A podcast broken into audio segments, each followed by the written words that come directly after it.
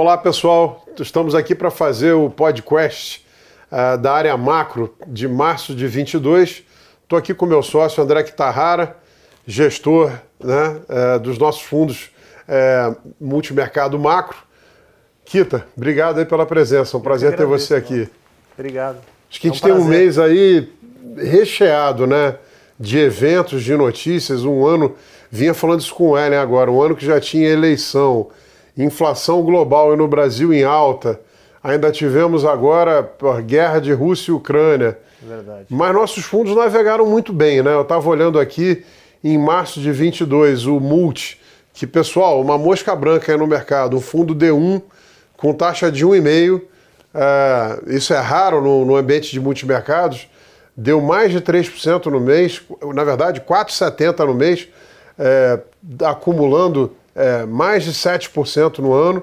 O nosso Max é, teve um resultado no mês fortíssimo, levando para 7,16, se eu não me engano, o resultado no ano. E tem uma notícia, pessoal: agora em abril, o nosso novo fundo, o Power, que é Multi PWR, que é o fundo com o maior orçamento de risco da casa. A gente ainda não pode divulgar dados, mas é fácil fazer uma inferência. O Multi tem um orçamento de risco, o Max tem o dobro desse orçamento e o Power tem o triplo desse orçamento de risco. Então a gente agora em abril vai poder divulgar as lâminas e eu posso falar que o fundo vem não só é, com um espetacular desempenho no ano, mas está aí no topo do primeiro quartil da indústria. Vai ser uma bela oportunidade de investimento. Kita, Verdade. como é que a gente conseguiu trazer esses resultados? Quais foram os destaques aí das posições? É, como você falou, o mês de março foi um mês recheado, né? É, indo para as posições, é, eu diria que um dos destaques das posições foi a curva de pré-brasileira. Uh, durante o mês, eu dividiria o mês de março em duas quinzenas. A primeira quinzena, onde o pré se comportou ainda mal, fruto desse resquício, dessa aceleração inflacionária, principalmente vindo de guerra, aumento de preço de energia, principalmente alimentos, etc., pressionaram a curva brasileira.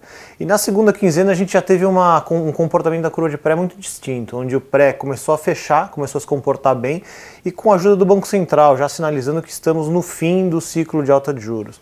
Então a gente pegou muito bem, a gente durante a primeira quinzena seguiu aumentando posições a níveis de taxa crescentes e na segunda quinzena, já com as taxas caindo, a gente conseguiu é, aproveitar bem num tamanho de, de risco alocado em pré-brasileiro é, bem interessante. É, olhando para frente, é, eu acho que realmente, como o Banco Central já telegrafou, estamos no fim do ciclo de juros. Eu acho que é mais surfar nível de prêmio agora. A gente andou reduzindo posições mais para o fim do mês, eu diria nos, nos, últimos dias do mês passado, do mês de março. A gente diminuiu posição em, em risco pré e estamos de olho para voltar caso o nível de prêmio volte a, a, a ficar atrativo. Fora isso, a gente tem bastante posição lá fora, né? E se aproveitando desse nível de volatilidade aí. A gente tem posições short em bolsas americanas, principalmente no Nasdaq, seja via é, venda de futuros ou, ou via opções puts de Nasdaq. A gente tem posições vendidas em euro. A gente tem posições tomadas em juros americanos e tomadas em juros europeus. É, esse mix de posição se aproveitou bem desse ambiente de guerra é, na Europa. Né? Mas eu acho que o que você está é, mostrando para o pessoal aí é talvez um raciocínio central de que lá fora, diferentemente daqui, o Fed, que é o BC americano, ficou para trás, né?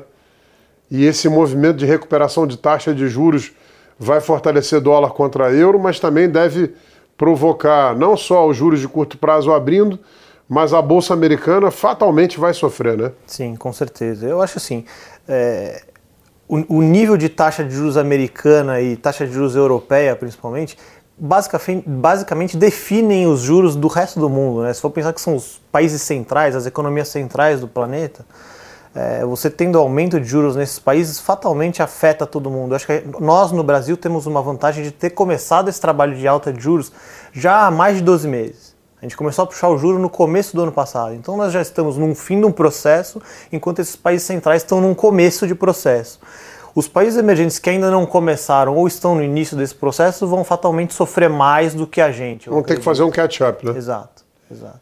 E agora, é, além disso, esse ambiente de guerra vai deixar consequências, mesmo a guerra, se tivesse hoje um tratado de paz, provavelmente a gente vai ter consequências duradouras aí para a economia mundial, sim, né? Sim, eu acredito que sim. Eu não consigo acreditar que, por exemplo, as sanções sejam retiradas no curto prazo. Uh, eu acredito que parte desse efeito inflacionário por alta de preços de uh, energia, principalmente, e depois de alimentos, grãos, eu acho que também é uma coisa que veio para ficar por algum tempo. Então, sim, eu acho que tem efeitos perenes, mesmo que a guerra termine amanhã. E esse é um tema que a gente tem operado bastante aqui.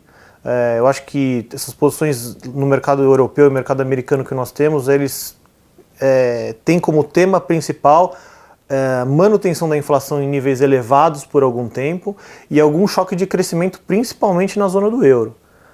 O euro vai a zona do euro vai sofrer bastante com os embargos, com a inflação. E a necessidade também de, de investir em geração de energia para ficar menos dependente do gás russo parece ser algo é, já claro e vai exigir bastante investimento. Né? Eu acho que tem esse, esse tema de investimento em independência energética e tem um outro tema de defesa.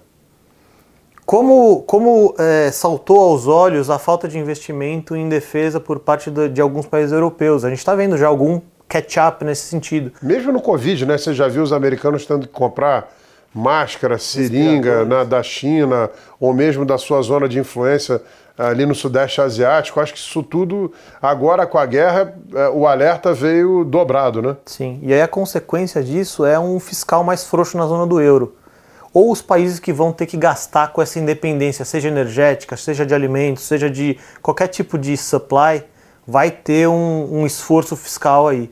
E isso vai ter que ser precificado pelo mercado eventualmente. E finalmente a gente viu a nossa tese de um real mais valorizado é, se confirmando, né? Sim. É engraçado, né? Que a gente via muito pouco consenso no mercado. Agora apareceram aí vários pais da ideia, mas a gente vem com essa tese nos nossos livros já há alguns meses, né? Sim, é verdade. Eu não falei logo no começo da gravação, mas é, o, a, o play de moeda foi muito importante para a performance do mês de março. A gente começou a vender o, real, o dólar, perdão, o dólar contra o real em novembro ou dezembro do ano passado. Num dólar extremamente alto, num ambiente extremamente hostil para o vendido em dólar. Vamos lembrar que no mês de dezembro teve aquele a alta durante, eu diria, as primeiras três semanas do mês de dezembro foram semanas muito difíceis para o vendido, porque era fim de ano, fluxo negativo de saída, é, aquela história do overhead, o fim do overhead também exacerbando saída de dólar. Uh, mas na virada do, do, do, ano a gente já sentiu que a chave tinha virado, né? Esse diferencial de juros começou a fazer efeito no real. Uh, mesmo antes da guerra, o, o, o termos de troca para o Brasil, ou seja, commodities estavam acelerando os preços, beneficiando o real. E de lá para cá acho que foi mais isso que você falou, colher, colher o fruto de um call acertado, né? Olhando para frente, o que, que você vê de oportunidade e o que, que a gente está explorando nos nossos livros? A gente segue exposto em real. A gente acha que esse nível de termo de troca elevado para o Brasil e diferencial de juro vai continuar beneficiando o real. Então a gente gosta, no, no, mercado de moedas, a gente tem real, é a maior aposta do, do, livro de moedas, a gente tem dólar australiano que também se beneficia de termos de troca e muito provavelmente vão começar a ficar mais rock porque a inflação é um fenômeno global e também vai pegar na Austrália. Sim, mas um grande exportador de minério, de carne, parecido com o Brasil num tamanho menor, né? Sim, com certeza. Com menos juro, mas com aquela tendência de, de alta de juro. Uh, como eu te falei, no livro de Juros Brasil a gente reduziu as apostas em pré, uh, mas estamos de olho aí, assim, qualquer elevação de nível de prêmio a gente deve voltar a aplicar pré no Brasil. Eu acho que as taxas de juros aqui, apesar de estarmos num fim de ciclo, devem se manter em níveis elevados durante algum tempo. Uh, as apostas lá fora, seguimos vendidos em Nasdaq e, e bolsas, é, um pouco de bolsa europeia, um pouco de S&P, mas o destaque seria Nasdaq. E eu acho que o tema é esse que você passou durante a gravação, que é níveis de juros nos países centrais mais elevados vão pegar essas bolsas cedo ou tarde, então... Tinha risco de comprar Nasdaq a juros zero, né? É difícil. E Realmente... você continua vendo o índice aí Nasdaq negociando próximo a 70 vezes lucro, quer dizer é, tem bastante espaço aí para realização, né? Parece que tem uma certa dicotomia no mercado. O mercado de juros andou muito e o mercado de equities parece ainda não estar tá sentindo esse novo nível de juros de mercado.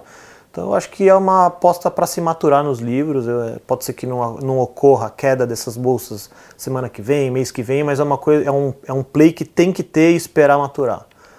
Uh, plays de juros já andou bastante, os juros lá fora, mas a gente segue tomados em juro europeu, é, juro americano. É, seguimos com posições em juros europeus tomados, juros americanos tomados, vendidos em euro.